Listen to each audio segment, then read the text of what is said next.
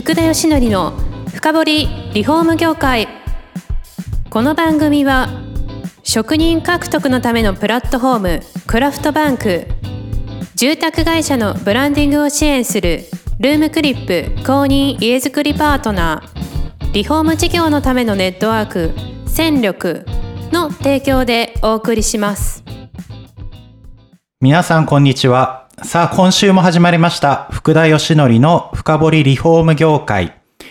だいにかいめパーソナリティの福田義則です。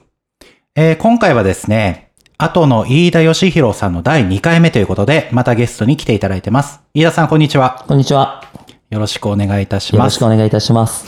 前回結構衝撃的でしたよね。せんまん稼ぐ人もいると。そうですね、一人いらっしゃいますね。どんな動きするんですか、そんな人は。あのー、すごいこう面白い感じではないんですけど、はい、ただ一つ一つの動作が確かに早いかなというのは感じますね。はい、あのビルからビルへ歩くときも、僕らだと歩いちゃうんですけれども、えーはい、彼は走ります。あの小走りで次に行ったりします。すごく一つ一つの動作が早いような形ではあります。はい、そうなんですね。はい。え、何時間ぐらい勤務されてるんですか？えっとですね、彼に関しては、はい、えっと、僕らは業務委託の契約でやってるんですけれども、本当に頑張るときは約じゅうにじかんフルフルで頑張ったりとかされてるので。そんなにやるんですか？そうですね。まあちょっと彼の場合はちょっと特殊なんですけれども、はい、まあ、夢を追っかけてる子なので、それに向かって頑張って、うちでやってるような感じですね。はい。はい。すいません。前回の話の続きになっちゃったんですけど、はい、で、今日はですね、はい、業界ナンバーワンに今なられてるんですよね。はい、ありがとうございます。え、ちなみに今どのくらいの売上というか規模あるんですか？えー、売上ですと約さんじゅうごおくの年商という形になってまして、はいはい、で我々以下というか我々より少ない会社さん、にばんての会社さんと言われているところに、はい、えっとダブルスコアか下手するとトリプルスコアぐらい、まあ、売上としては開いているような形というふうにまあ言われておりますね。はい、でもあのいっかいめで伺ったんですけど、はい、業界は後追いというかですね、後から入られたわけですよね。そうですね、我々は後発の会社になりますね。え、なんでナンバーワンになったかって聞きたいですよね。ありがとうございます。これ徐々になんですか？まあ飯田さんが入られた時はまだそこまで大きくなかったわけですよね。そうですね。僕が入った時はそこそこに大きい会社になりそうみたいな段階でジョインさせていただいて、はい、まあ、そこから数年で、まあ、業界いちいまで上り詰めていくんですけれども、はい、本当にあのいくつか要素はあるかなと思うんですけれども、はい、我々がポスティングの要である支社の展開っていうのを一番してる会社というふうに言えると思います。はい、でお客様からご用命をいただける地域がある程度こう限られてくるんですけれども、えー、その需要が多い地域に我々はどんどん出店を重ねて、はい、そこで人材を募って教育をして、で皆さんをあのこう、まあ、皆さんのお客様に還元できるような体制というのを作っていった形になります。え、その支社というのはじゃあどのぐらいあるんですか？はい、えーとですね、我々今あの抱えさせていただいているところじゅうよんししゃございまして、はい、でまたさらに今後も支社展開を年間でいちからにペースで作っていこうかなという計画で考えております。え、カバーできるエリアってそうするとどのぐらいなんですかね？えーとですね、我々が、えーと、主体としてやらせていただいているのは東京を中心としたいっ都さんけんなんですけれども、はい、えーと、北は今仙台で、あとは名古屋、大阪、そしてまあ福岡といったような形の都市圏を抱えさせていただいております。なるほど。はい、逆に言うとですよ、はい、なんで他の会社さんはそういう支社展開ってしてこなかったんですかね？はい、えーとまあ、ありがたいことになんですけれども、はい、えーと、我々のお客様とになっていただいている方々というのがすごくご紹介が大変多くてですね、えー、で、えっと、本当にいろんな方が反響あったから後さんいいよとか、あの、はい、飯田さんに相談してみたらという形で多くのお客様からご相談をいただいてまして、その案件量が圧倒的に多分他社さんとは違うのかなというふうに思っております。なるほど。はい、でも紹介をもらえるってことは、はい、何かしら他社からとは違うですね、ですね、差別化ポイントがあると思うんですよ。はい、ありますね。どう、どういうとこなんですかね？えっと、我々がまあ自身で考えるところで申し上げますと、えっと、まずいってんが、えっと、反響であったりだとか、お客様のデータ、あとは自社で保有している、より効率的なマーケティングのデータを持っているという点がまずいってん。はい、で、にてんめが、えっと、ポスティングスタッフの管理体制ですね。はい、あの、例えばなんですけれども、えっと、すべてのスタッフに携帯端末を弊社貸与してまして、はい、そこにアプリケーションで、えっと、ジーピーエスの軌跡が取れるようなものっていうのが入ってるんですね、はいはい、なので例えば今段階で誰がどこにいるかっていうのは実はリアルタイムで分かるような管理システムを導入していたりですとか、はい、あとは、えっと、配布終わった後ですねに報告書と呼ばれるものを弊社あの必ずお客様に出すんですけれども、はい、でその反響まあ、出た出ないとかいろいろあると思うんですけれども、はい、それについてもデータをいただければ配布エリアと照合して、はい、この地域から来てましたとかっていうような形で分析もあのオプションで行っているんですね、はい、であのオプションって今申し上げたんですけれどもこれ別にあの限りなく有料というわけではなくてあの大前提あのサービスの一環としてポスティングを継続してやっていただけているお客様に関しては、とりわけここを有料化はしてないんですね。はい。で、なので、お客様に、えっと、きちっと反響でお返ししたいという思いで、まずやるだけではなくて、やった後の分析に関してもご一緒させていただいているというような環境があります。じゃあ人材についての話にちょっと戻って聞きたかったんですけど、はい、それまでは、はい、じゃあ人材を管理するって概念がポスティングでなかったってことなんですか？えーとですね、正直に申し上げると、我々ほど、えーと、人材をきちっと管理して、やはりそのお客様に反響という形で、まあ、お答えするというふうに取り組んでた会社があまりなかったとは言えると思います。そうなんですか。でもね、はい、人材が要ですよね、このビジネス。そうですね。あの、どうしても、あの、そこまで資本を投下して、まあ、視点を展開するであったりだとか、人材の教育にするっていうのは、はい、すごくまあ難しいことだと我々も今も認識はしてるんですけれども、そこがやはり福田さんのおっしゃる通り、僕らも財産だと思っているので、えー、そこへの投下を惜しまなかったというところをお客様から評価をいただけたのかなというふうに考えてます。そこでせんまん稼ぐ人材が出てきたわけですね。そうですね、中から本当スペシャリストが実は数人出てきたような感じになってますね。あ、はい、なるほど。そういう方々も一応管理をすることによって、はい、まあ、時にはなんかこうサボるみたいな人もいるかもしれないんですけど、はい、それを防いでアプリとかで、そうですね、ということなんですかね。そうですね、はい。あとは一つはまあエビデンスとしてお客様にもお出しができるので、はい、まあ、きちっとこう配りましたっていう一つのエビデンスの、 あの一種類としてまあ ジーピーエス の管理っていうのをやってるような形です。値段は会社によってまたポスティング料ってだいぶ違ったりするんですか？はい、まさにおっしゃる通りですね。あのー、我々の業界はまだまだ未成熟だと我々は思っておりまして、えー、業界の中でこう定価みたいなものはないんですよ。はい、なので、えっと、サービスのご料金みたいなものがかなり各社まちまちだと思います。えーただそんな中でも我々のように自社でスタッフを抱えて、はい、あのやることによって、まあ、コスト面でも中間マージンがない分そのままお客様に還元ができますので、そうですね、はい、比較的安価なコストで効果的な媒体として提供できた、こういったところがまあ差別になったのかなというふうになってます。なるほど。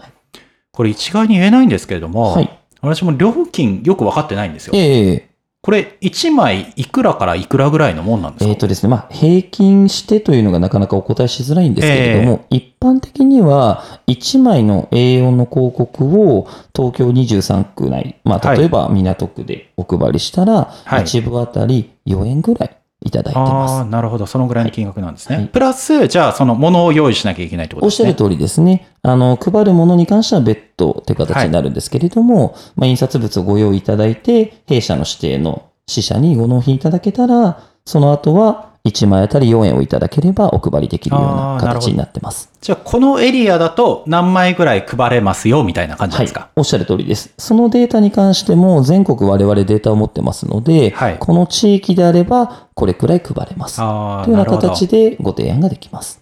はい。地方とかはいかがなんですか？はい、えっと、地方に関しては我々も展開できているところと展開できてないところがありますので、えーはい、ただありがたいことに我々全国に通販案件とか多くやらせていただいている関係で、はい、地方にも多くのパートナー企業がおります。えー、なので、はい、パートナー企業と連携して、えー、定められた期間で定められた価格で、えー、提供できるというような形になっています。遠くでも一軒ずつがですね、離れてるので、はい、やっぱ地方はちょっと値段がいちまいあたり上がるって感じになってくるんですかね。そうですね。おっしゃる通りですね。どうしてもポスティングは住宅の密集度に多く左右されますので、はい、住宅の密集度が高ければ比較的安価にはなりますが、はい、例えば、えっと、秩父とか、えー、すごくまあ山奥の方になってきたりとかして、はい、住宅の密集度が下がってくると、どうしても単価はかかってきてしまうと。いうような形になります。どんなもんなんですか？倍のはちえんとかそんなにですか？えーとですね、正直今秩父を例えてしまったので恐縮なんですけど、はいはい、仮に秩父で我々がやろうとすると正直言うとにじゅうえんぜんごもらわないとちょっと合わない、はい、あなるほど、まあ、理由としては交通費がすごくかかってしまうから、まあそうですよね、になってしまうんですけども、はいでそういった場合に関しては例えば新聞折り込みの方がいいですよとか、はい、ただそれでもどうしてもやってほしいというお客様が正直いらっしゃるので、あ、そうなんですね、実は定期的に秩父の方は実施してます。へー、はい、いやあとね他にもちょっと気になるところいくつかあって、はい、いやあの本当に深掘りしていきたいんですけど、はい、反響管理を無料でやられてるって話だったじゃないですか、はい、あのその部分っていうのはもうちょっとあの詳しく言うとですよ、どん、どんなようなデータをいただけるんですか？えっと、我々としては、はいえっと、実はどこに配りましたというのは自社でちゃんとお客様と握って報告書で持っているデータになるので、えーはい、お客様の方からどういうデータをいただけるかにもよるんですけれども、はい、例えば何丁目で何件の反響が出たよみたいなものをいただけると、あとは我々が持っている配布数と照合して、はい、最初の前提の、まあ、エリア選定があるんですけれども、はい、そこと比べて仮説通りに来ているのか、はいまあ、そうでないのかみたいなのを見たりもできますし、それを丁目単位もありますし、例えば通販のお客様とかですと市区郡単位っていうんですかね、はい、何々区が良かったみたいな形でお話をいただけたりもしてます。そこに関してはあの業務の一環だと思っているので、はいはい、そこまでは普通にやってます。え仮説っていうのは大体このエリアだと何分のいちぐらい来るはずだっていう元にあるんですか？はいえー、とそれもありますし、はい、例えばリフォームのお客様でお話をすると、えー、例えば、えー、足立区の、えー、そうですねじゃあ竹の塚で、はいえーまあ、とある、まあ、リフォーム会社さんがチラシを巻きたいとした場合に、はいはいえっと、ある程度その巻きたい内容とかをいただけると、大体の反響率ってあの過去のデータであったりだとか実績からこれくらい想定されるっていうのは経験がある部分に関してはご提供できるんですね、はい、予想件数みたいなものが、はい、でかつでターゲットどうでしょうってお話をしていて、えーはい、そのターゲットがより多いところっていうのを何らかの数値で導き出します。例えば一つが国勢調査のデータであったり、はい、一つが他社の反響データであったり、はい、いろいろあるんですけれども、まあ、そういった仮説の中からここがいいであろうっていうエリアをまず決めて、はい、そこにポスティングをすると。でそれに対してどういう反響があったかっていうのをフィードバックをいただくというような形で、それが良かったのかじゃあ次回はどうしようかっていう形で ピーディーシーエー を回していくような形を我々としては提案をしております。ちなみに、はい、いい反響とすると何分のいちぐらいなんですか？はいえっと、正直に申し上げると、はいえっと、業界によってかなり異なるんですね、えーはいあのまあ、すごく端的な例でいくと、あのフライドチキンをやってる有名なチェーン店さんがあると思うんですけど、はいはい、シーエム を実施してる時期にやるとじゅうごまいにいっけんぐらい出るんですよす最大値 で, でそれでいちまんぶ配るので尋常じゃない件数が正直出るんですね、えー、で逆にリフォームのお客様ですとか、はい、住宅のお客様になってくると、まあ、ごせんまいからいちまんまいにいっけんぐらいというのが相場感としては一定量あるかなと思います。なるほど。ただこれも例えばリフォームも部分リフォームみたいなものであったり、はい、水回りのリフォームであったり何かに特化したものであればその限りではないというふうには考えています。あ、そうなんですね、はい、